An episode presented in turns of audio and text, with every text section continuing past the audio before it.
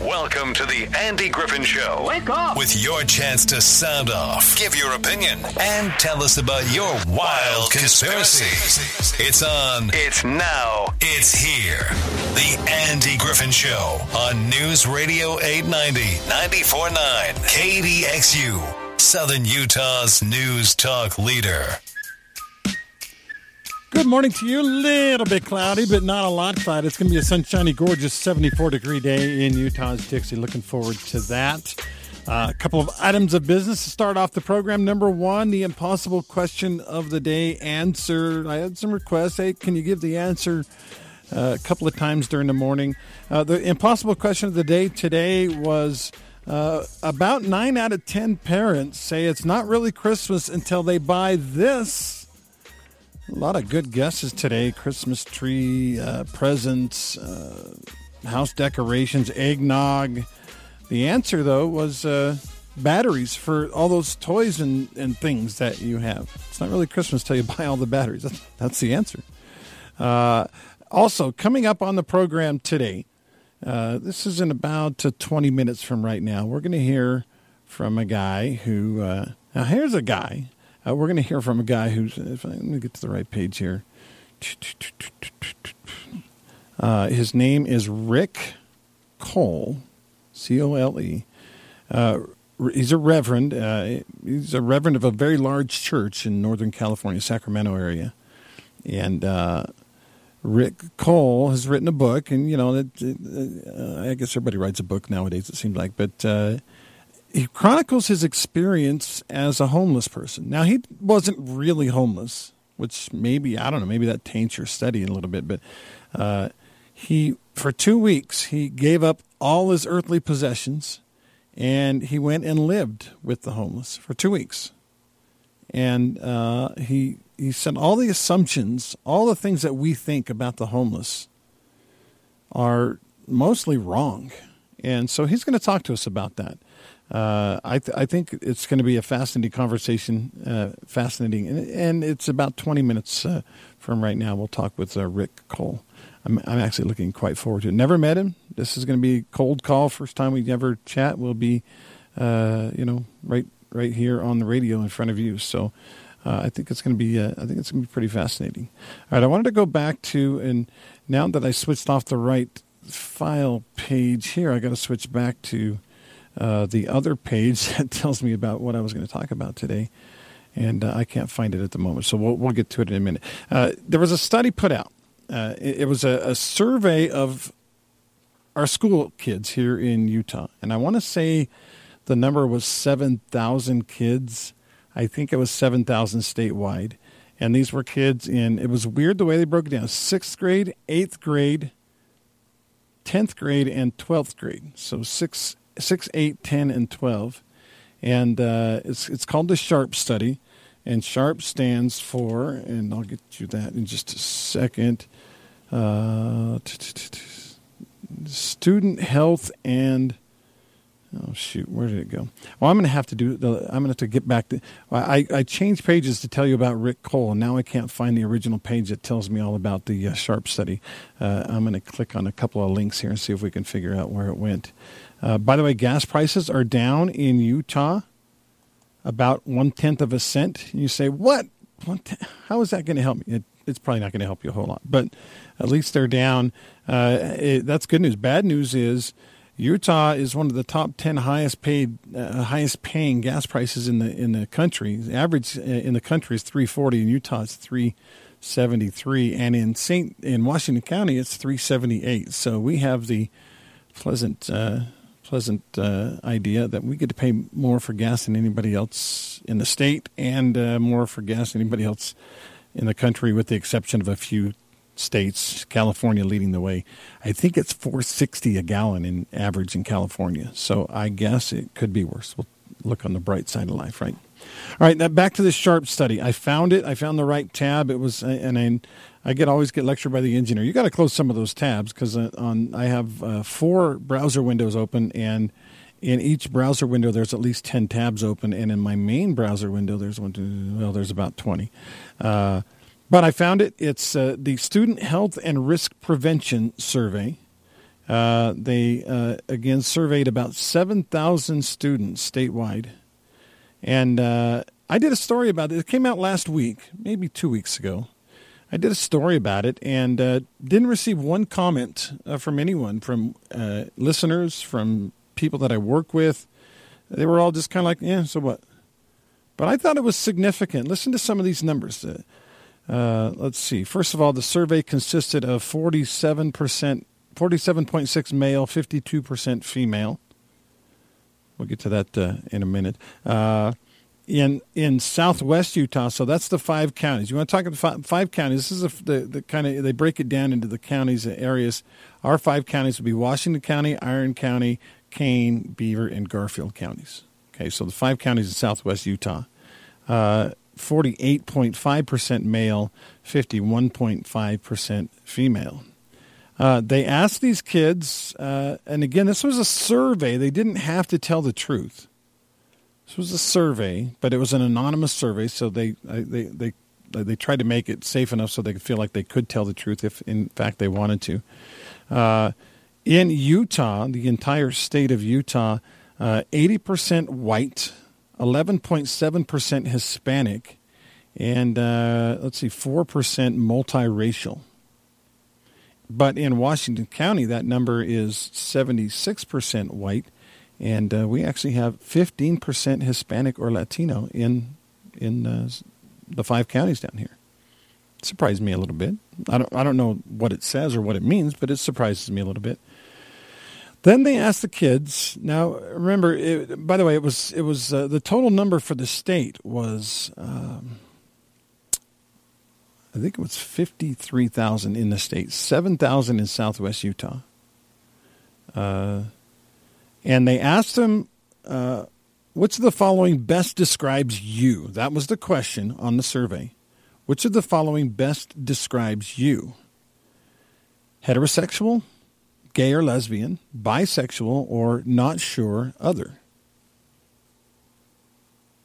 In Utah, 86% of respondents said they were heterosexual, which means that 11, 12, 13.9%. 13.9% said they were either gay, lesbian, bisexual, or other, not sure. Those numbers are bigger than than has been in the past. Uh, but then you go into Washington County, and this might surprise you just a little bit. In Washington County, of the thousands of respondents, uh, 82.9% of our kids, 6, 8, 10, and 12th graders, said 82.9% said they were heterosexual. 2%, that's, that's national average, 2% said they were gay or lesbian. But a whopping 8.1% said they were bisexual, and 7.1% said they weren't sure or they were other. I don't know what other means, but uh, meaning that 17.2%, see, 15, 17.2% of kids responding said they were something other than heterosexual. Now, you, you look at the survey, you go, okay, it's a survey, and you're talking about sixth graders and eighth graders, and maybe even 10th graders. Uh, they're going to respond. They're going to try to be funny or cute or stupid. Or I mean, I was 14 once, right? You don't take these surveys seriously. I don't think. And so you might put just for fun, hey, I'm going to put, I don't know. that's going to be funny. Everybody's going to think that's great. And, so, eh, you know, and so you, you, with every survey, there's always a plus minus, right? Error, whatever.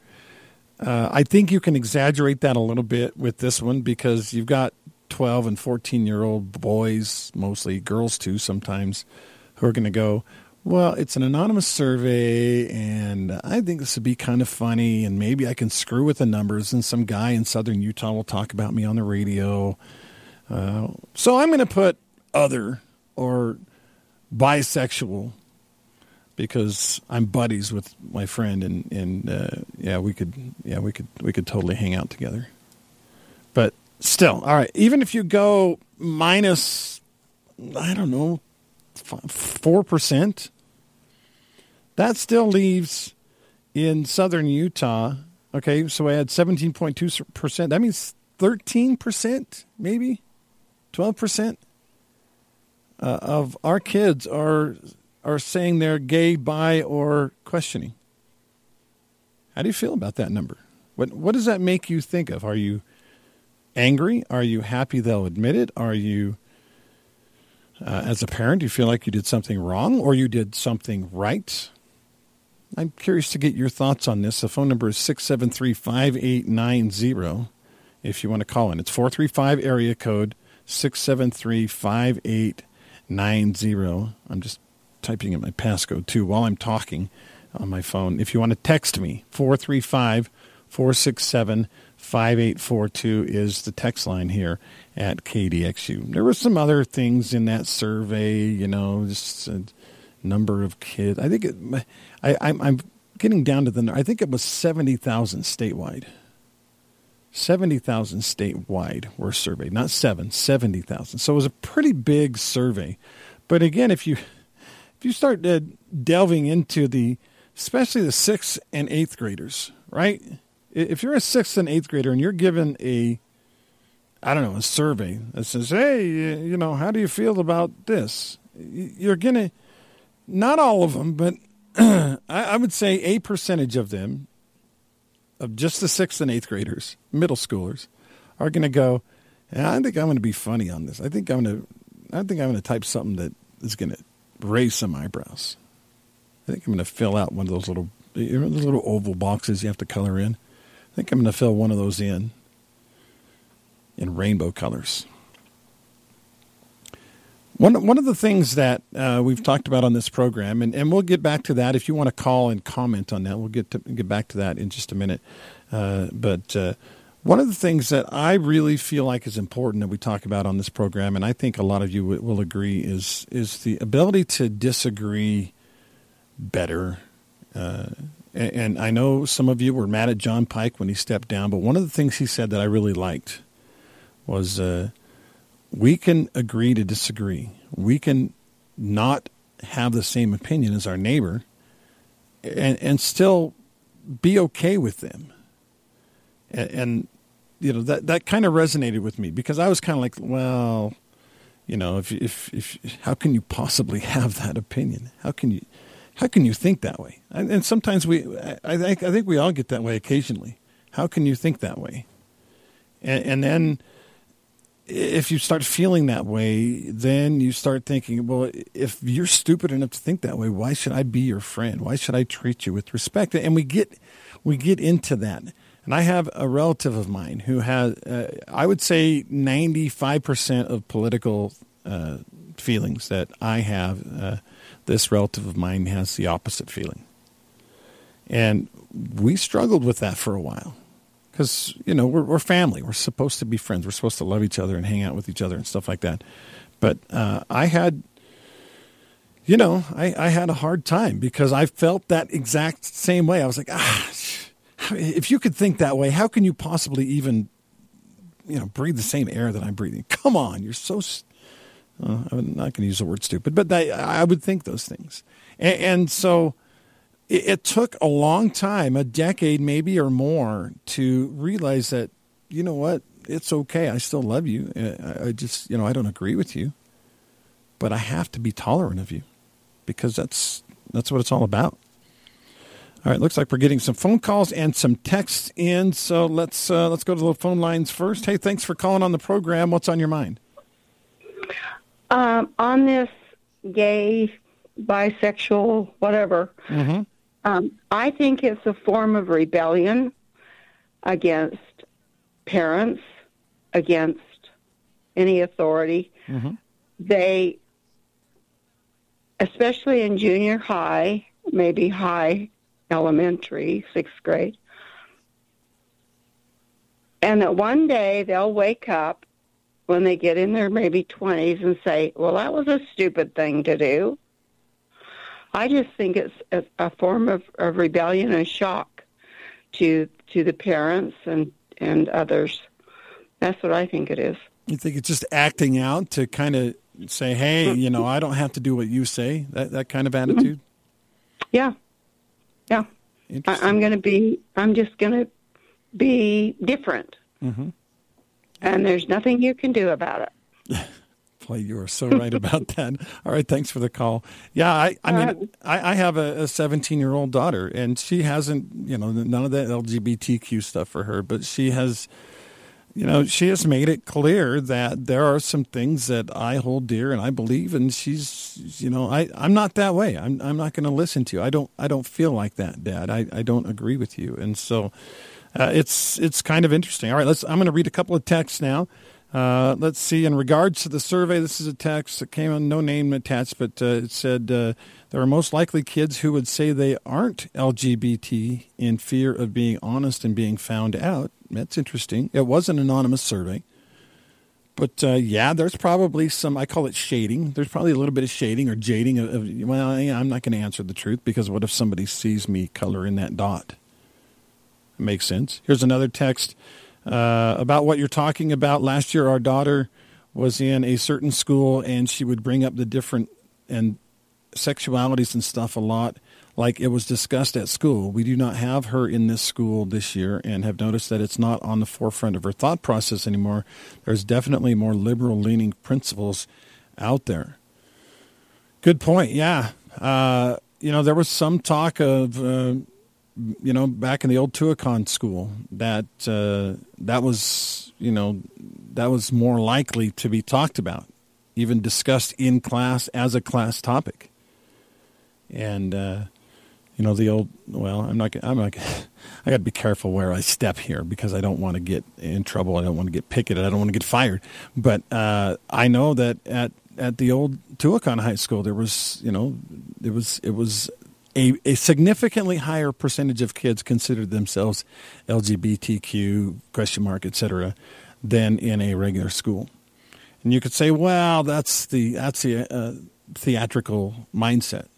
Maybe, maybe it was, you know, the certain kind of kids that are gravitate gravitate toward acting. Maybe, or maybe it was all a misconception. Maybe it wasn't true. I don't know. Great question. All right, let's go back to the phone lines. Hey, thanks for calling. What's on your mind? Hello? Yeah, that's you. Go ahead. Let's go, Brandon. I don't have a shirt, but I, I can I can uh, every time I put gas in the tank, I, I uh, crosses my mind for sure.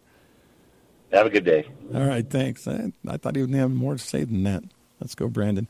Uh, I had earlier today. I had Rory O'Neill from NBC Radio on, and uh, Rory is uh, he's old school journalist. He's about my age, and so he's been around the block a few times. He's an old school journalist, and uh, I asked Rory flat out. I said, Rory, did the president really fall asleep at the climate summit? And he was like, "Well, he closed his eyes for a bit and was resting. He just just got off on an airplane and he closed his eyes a bit."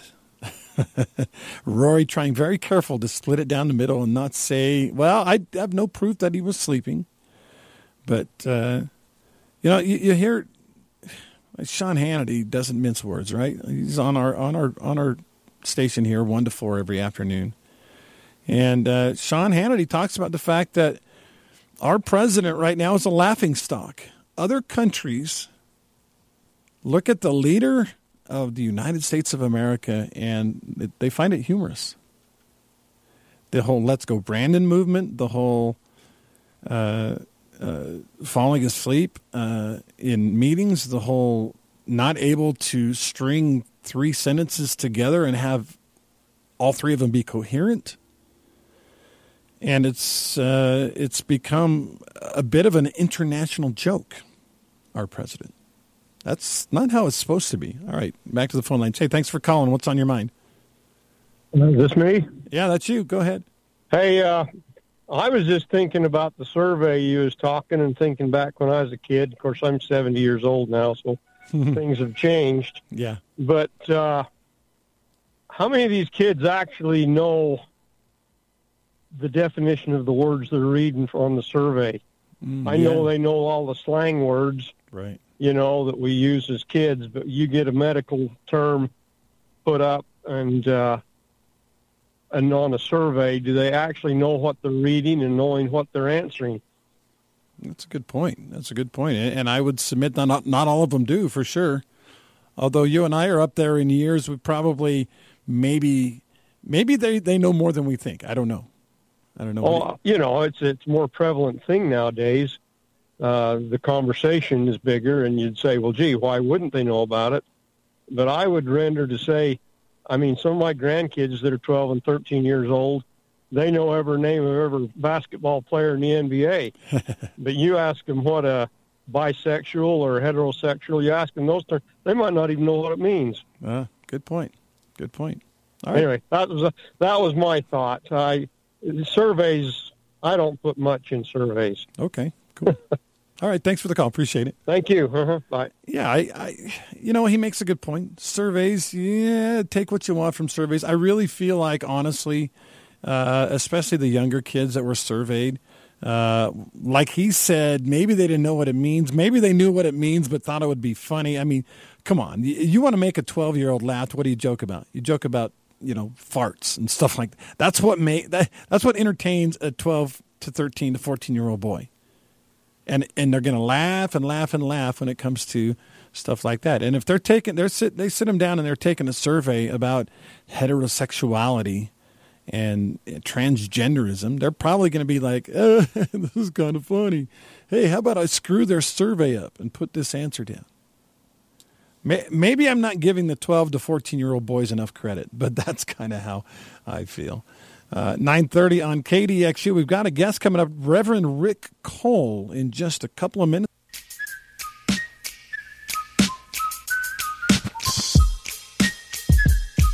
Welcome back, Andy Griffin with you live, 934 on KDXU. And uh, I'm uh, happy to announce that Reverend Rick Cole is on the phone line with me this morning. Hi, uh, Reverend. How are you? I'm doing good. Thanks for having me on today. And you want me to call you Reverend or Rick or Mr. Cole or what would be best? Yeah. you know what? I'm really comfortable just going with Rick. Let's keep it. Let's keep it friendly. Awesome, awesome. This is the Andy Griffin Show. Thanks for spending a few minutes on on the show. I got an email. I don't know, maybe three, four days ago uh, yeah. that that uh, talked about your new book and talked about uh, you spending a little time amongst the homeless people. And I thought, oh, what a great story! And so I thought, well, let's see if I can get a hold of uh, Reverend Cole Rick and and see uh, if he can tell us a little bit about his story. First of all, the name of the book. The book's name is Incarnate: Jesus Among the Broken. Okay. So it's kind of a yeah, it has a, a different twist on it. Um, the word incarnate is actually kind of a theological word of how Jesus came and came into our world in human form and incarnated and understands us because he went through everything we go through and we can relate to him because he relates to us. So somebody said this word to me when I was living among the homeless for a couple of weeks. We were trying to raise awareness for some homeless issues and raise some funding even to address some of the needs the idea came, what if I went and lived on the streets for a couple of weeks and experience homelessness, see what that's like, and do a social media campaign. And, and um, it was actually quite an experience that people came alongside. We raised funding that was needed and raised awareness. But in the middle of it, it impacted me in a way I didn't expect. And somebody said the word to me, incarnate, just as I was explaining my experience to them. I'm like, well, what do you mean? And they said, well, that's what you did. You went and lived among homeless people, and you, you probably understand a little bit more than others would because because of that. So that's where the title came from, incarnate, and trying to understand how Jesus came to live among the broken. What can we do to understand the brokenness of people around us? Talk, talk to me, if you will, Rick, for a minute about the approach leading up to to this experience, because uh, generally speaking, people go, okay, homeless, we're talking about drug use, we're talking about violence, we're talking about, you know, just dirty, grimy, not having food to eat. Yeah. I mean, all those things come into our minds and we're like, I don't think I would want to do that. That sounds a little bit scary. were you were you a little bit worried about it? Uh, one thing, one provision we made, I didn't want to be foolish jumping into this. So at night, I had two or three men from my church that I have a relationship with that would come out at night. They'd leave work at the end of the day, come and join me. So during the night, I, I didn't feel like it would be safe for me to just be by myself. Mm-hmm. So we had two, two or three people that you know, we found a spot in an alley and just laid sleeping bags out. Found where other people go. You know, it was part of the journey is asking homeless people, where do you go? You know, what do you do? And we did that. So it was a, it was a experience of trying to make it as legitimate as possible. Though I knew I could go home any day. At the same time, I wanted to live on the pavement like they do, and yet I had a, a bit of security in the sense of knowing I'm not here alone during the night. During the day, they'd go back to work and I'd be on my own, and that felt safe in the daylight. But at night, certainly, I wouldn't want to do it by myself. When when you uh, learned and experienced that, uh, I'm sure your perception changed about a lot of things. What would you say? And I know this is a hard question, but what would you say is the number one or number two things, the top things you learned that we don't understand about about the homeless? I found that there's layers to it for sure. I think we get an image of the homeless kind of at the severe level of it. Mental illness, there's mm-hmm. a ton of that. Then there's a drug addiction and alcohol addiction that can strip people down and, and they can lose a lot through those addictive behaviors. And then there's just some people that, you know, normal, they lost a job and they were living kind of close to the margins and found themselves not able to pay the rent so there's a lot of layers, and some people are easier to help because they still have their reason and such. Others have been out there for so long they've actually lost all hope. And we tend to think, man, they just need to go get a job. They they got themselves in this problem. Yeah. Why don't they get themselves out of it? They're living off my taxes, and I can get into a complaining, you know, mentality about it. And I think what changed me probably, what affected me is I was sitting with them, asking them their stories. It caused me to actually see the humanity that's still inside of them. Hmm. And the hope got stripped away, and they really can't help themselves. I, I think I came to that realization. They don't have the strength in themselves anymore. It just kind of got stripped away. And if there's somebody that can come along and not give them just a handout, handouts don't really help that much uh, they're just going to waste it. But if a hand up, if we can make a connection and lead a person from one step into the next and try to stay with them with services that will help them, you know, get from point A to point B, then there is hope. We, we have to supply the hope for them. I think that's what I found. And instead of having a critical attitude about them now, even I see people, some of them are still not, you know, able to be helped but I still have a feeling of compassion for them. Like, man, life dealt them a lot of a lot of challenges, and they lost their hope, but they're still human, and there's still something in them that has value. And I will, I'll become less critical and, and more hopeful. That you know, one person at a time. What can we do maybe to make a difference? Yeah, for sure. I want to talk more about hope in a second, but I wanted to ask you. You mentioned that there were some people that were they were living close to the margins. In, in, other words, they were it was a razor's edge between being homeless and being you know having an apartment and working a job. How yeah. close are how close are some people? I mean, is that a reality? I, I mean, I have a son who's mortgaged up to his ears. You know, he's got a six hundred thousand dollar house and he's got a, a mm. fifty thousand dollar trailer and all this. Thing. If he were to lose his job, I, I can't even imagine. He, he might end up there, right? That's part of the challenge. It's part of the makeup of our society right now, and I think there's a lot of people that are that close. Uh, there's most people in those situations have family that they can rely on. Mm. I think it's when people have lost the connection to their family, or they've wounded you know members of their family, things like that, where they don't have anywhere to turn. Those are the ones that t- end up typically on the street. Sometimes people, you know, bump up against those margins, but still have enough relationship that somebody's going to be there to kind of sustain them through the trial. Yeah. Uh, but there's some people that don't have that. Let's let's go back to hope now. You you made an interesting comment, Rick, in that they had lost hope, and I always have felt like well, everyone's got hope, right? It's it's always there for you. But uh, I, I'm just thinking about some of those people that you, you came across who, who had lost hope. Is it because they had nowhere else to turn? Is it because they tried so hard for so long and, and kept failing that they just finally gave up? Yeah. One of the things I experienced in only two weeks, you know, I spent 14 days in this experience. by the time I got into the middle of the second week, I felt really drained. You don't get good sleep sleeping on the pavement. Even having a couple guys with me, there were some sketchy moments where people are walking by in the middle of the night making noise. You wake up startled. I had people asking me if we had any pot, any drugs, you know, for them, and Yeah. those things shake you in in the moment. And um, I never got into a situation where I felt really terribly at risk, but you you you don't get good rest. You don't get good nutrition. Like I was led to where I can go get food, loaves and fishes, a Catholic organization. They feed people every day. I could go there, but you're not getting good nutrition typically, and you're not getting good rest. And I had my full faculties, and I could leave any moment, and I felt really emotionally drained. And I started to get the feeling like if this is what I had to do, I think I could easily lose my hope. Uh, you know, if, if I'm out here for two more weeks, 30 days, 45 days, I think it, it drains people of the strength that you know most of us find when we get rest, when we get nutrition, and we've got friends, people to do life with.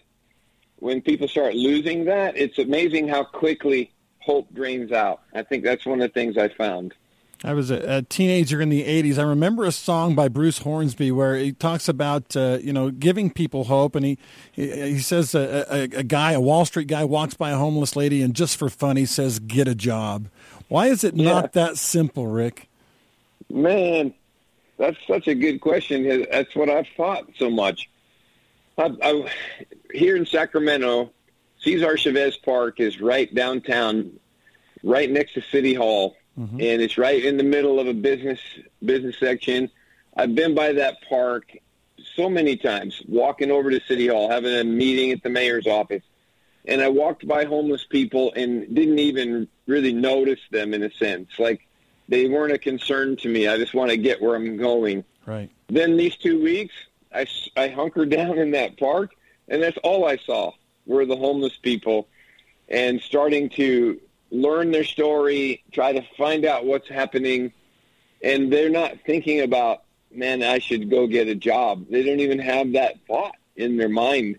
All they're thinking about is where am I going to sleep tonight, and where am I going to get my next meal, and they're just in this base level survival mentality and they get used to it and some some people now that becomes their lifestyle um they don't have even the desire to change their way and i think what happened for me was realizing that somebody's going to need a person to come into their life and start working with them to help them see that there is a better way they can't see it themselves we need to help one another. We need to help others regain that sense of vision. Sometimes people have just lost it and they- don't have it within them to get it back.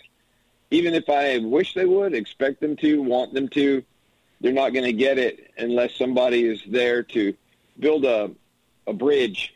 And I think that's really what I learned from it. And we can't help everybody. Here, here's an illustration I think I found. I've heard it before where there's a bunch of starfish washed up on the beach the guy's walking by and taking one and throwing it back in the ocean and there's so much you can't fix the problem but he's saying to his friend i just helped that one i made a difference for that one. And to me homelessness is a bit like that. It's such a huge problem. We feel paralyzed to figure it out. But what about that one? I just changed the way the life for that one. Yeah. and I feel like if we all catch that kind of spirit, uh, I have friends that have started pausing and talking to homeless people near their office, uh, you know, business and such, that have told me because of my story and my experience, they started to see people differently and they're starting to build friendships and bridges with the hopes that maybe I can help this person find a pathway back into mainstream of life. So I feel like more of us that capture that heart that says, "Man, I, at least I can care," and not just demean the person out out of pocket. Like I don't even know them, I don't know their story, but I don't look on them, you know, very well. What if I just stop and say, "Man, I wonder what their story is," and they're really a precious soul. I started seeing value in people that have lost their way entirely, and that was unexpected. I really didn't expect to walk away from that experience with that. It changed me. You're you're a reverend in, in a pretty large church. Uh, you say it changed you. How did it change the way you preach, the way you uh, yeah. lead your flock? Such a great question. I, I think I have changed some of my approach where sometimes in preaching, you know, I'm delivering a message to our congregants on a Sunday, and it's easy to kind of preach at people. Here's what you need to do. And we paint the picture of what you know what people do in their behaviors that aren't healthy and you know what what to do better at. I think what I see now is I'm not trying to tell people what to do as much as find, finding even the message of hope there. Like people that have come, they're broken too. People that come and sit in my church, who knows what they're going through? There's marital issues, there's family challenges, there's job challenges. I feel a lot more compassion even for my own congregants in church of like, hey, eh, whatever you're going through right now, we're here to say we're in this together. You're valuable no matter how much you feel hurt God loves you and He wants to help you, and I want to help you. So instead of putting anybody, I feel like I've changed my view of people that we're all broken. What can I do to value you for where you're at, oh, yeah. and hopefully paint a picture of we can we can make some progress. We can make some growth. I'm not preaching at people. I feel like I'm trying to help people come underneath people and lift them up, lift their hope quotient up differently and, and provide a message of hope instead of a message of condemnation. I think that's a big part of it. I love it. Yeah. Um, you know, Jesus, and I don't want to turn this into a sermon. This is a radio show, but, but Jesus ministered yeah. among the poor people. Uh, he spent most of his time during his ministry among the poor. Why do you think that is? That is his heart. Like he made us all in his image, and we've lost our our imprint of the beauty of who he is and who he's made us to be. And I think Jesus always is wanting to resurrect that in people that have been beaten down and you know find themselves in a in a hard place. And he talks about that. The Bible is full of references to when we help the poor, we're doing this to the least of these. We've done it unto mm-hmm. Jesus himself. Right it's amazing. Like we, we should be treating the hurting person like we would treat Jesus. Like the hard thing to get in our mind, but that's what he taught and that's what he modeled.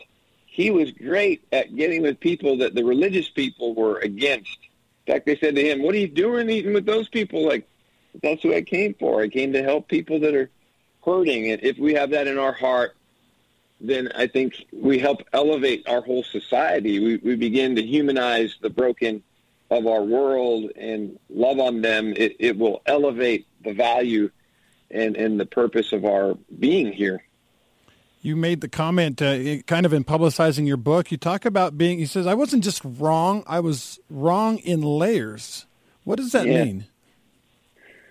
I think uh, I experienced the the layers of how I viewed other people without knowing them, and I I just had this initial impression of what these people needed to do and what they were like. And when I started to understand who they were, I saw the, the layers, kind of like I described the layers of homelessness from mental illness to addictions to job loss. Those are layers of where people are coming from. Hmm. And I think in life experience, people are at various places in life in layers. And so trying to help people, I feel like I was affected how I was wrong in layers of how I view all kinds of people. Our world right now is filled with so much division. It's yeah. unbelievable. The in the political divisions, there's uh, I don't know the divisions on how to handle COVID. It, it's like so endless and it feels impossible.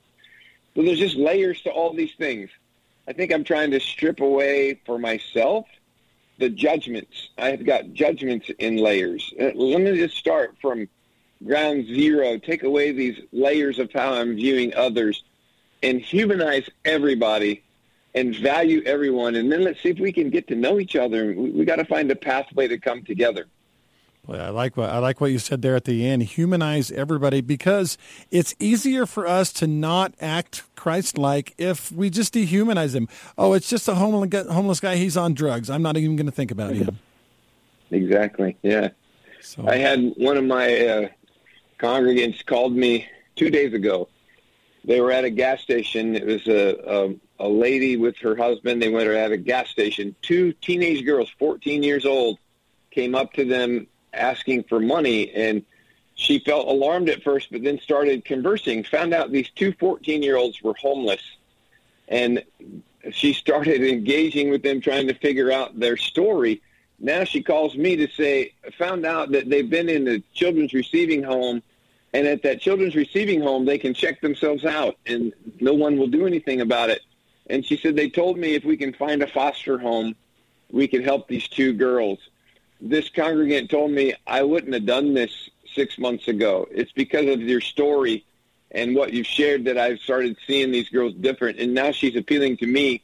Is there anything we can do within our sphere of influence to find someone that could take these two 14-year-old girls in because they're in such a dark place right now? We need to find some hope. So that was just that, that happened to me two days ago, and it feels like it's a result of some of the things I've experienced that I'm trying to share. I love it. Now, uh, Rick, I, I, always like to, we, we talk about problems and, and, issues and things that we have in life. Always on my program, I try to figure out some solutions. Now, it, do you have some advice for us? And we'll talk about your books more in a second, too. But do you have some advice for us so that we can be more like that? How can we do what is right and not what is easy? Mm to me, it really starts with a heart change, you know, being beginning to view people different. I don't want to put any kind of trip on anyone of what you know someone needs to do. Um, that it's not a guilt trip thing that I feel. It's like we're all in a journey, on a journey. We're going to find our way in different stages. So I think it's just a heart change at first. Mm. Then uh, we're trying to work with our uh, our community. Right now, I'm in conversation with our county. The county has some funding for homelessness, and, and the problem is so huge. We have some property where our church is. We have four acres that's undeveloped, and we're in conversation with the county. They have some funding to put some tiny homes on the property, and we have volunteers that will come alongside and walk with people. We're trying to find a partnership between the government and the faith community, sometimes we see ourselves as separate and we don't find the way to how we can cooperate. I really feel like if we as a faith community can come to the the government instead often we just badmouth the government. They're just people too trying to do a job. So we're in relationship with our county leaders. We're looking to start a tiny home village on our property, starting with 50 tiny homes. And then we can bring some job training. We can bring some care, some concern. There'll be rules and everything, security and everything that goes with it. But we can find a way to help people. Right now, 50, we can add another 50 and see what we can do. And others that you know come alongside to do the same. We need some partnerships between what the government has in their supply and what just people of goodwill have, people of faith, people of nonprofit, you know, working in nonprofits. I believe that we can get more synergy when we work together. And we even need to stop speaking so poorly about one another, even if it's the faith community talking poorly about the government. Uh, that's, we need to stop that and say, hey, we love the services that we have from our city leaders. What can we do to build friendships and come together. I'm finding that we're having some synergy in that even right now. I love it. All right. Uh, Incarnate Jesus Among the Broken is the book. He is Reverend Rick Cole. Website incarnatebook.com. is the best place to go. And then uh, you can you can pick the book up at uh, Amazon, Barnes and Noble, Walmart. Uh, tell me, uh, you know, Rick, as we wrap things up here, the experience of writing the book, not only the experience of being homeless, but then you had to go digest it all and produce it yeah. onto paper. How was that for you?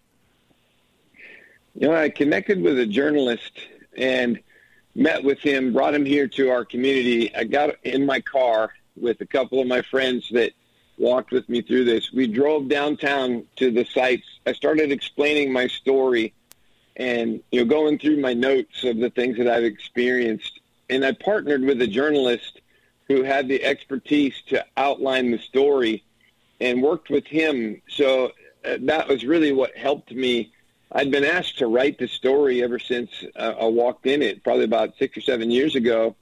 And finally, it was actually last year during COVID. I felt like I've got some white space here I need to use. And uh, just reliving the story, talking it through, and spending days with a, a journalist that had this skill, then we together uh, wrote through uh, the story till it, it, you know got down on paper, and I, I really feel great about it. I feel like it's totally uh, a story-driven message. It's it's not a bunch of preaching in it. It really is just explaining life from the experiences that I've had, and it addresses some other issues. It addresses some of the racial challenges that we have. We were going through last summer. It addresses even some of the COVID issues, and just trying to find ways that we can find a, a harmony instead of division. That really feels like that's a big part of the message in the book. Rick, I got to run. Thank you so much for yeah. uh, sharing your message and for your experience. And uh, again, uh, folks, uh, Facebook at Rev Rick Cole, or just search on Rick Cole. Thank you so much, sir. Yeah, thank you. Great to Appreciate talk it. to you today. We've got to get a commercial break in and uh, news at the top of the hour. Thanks for listening.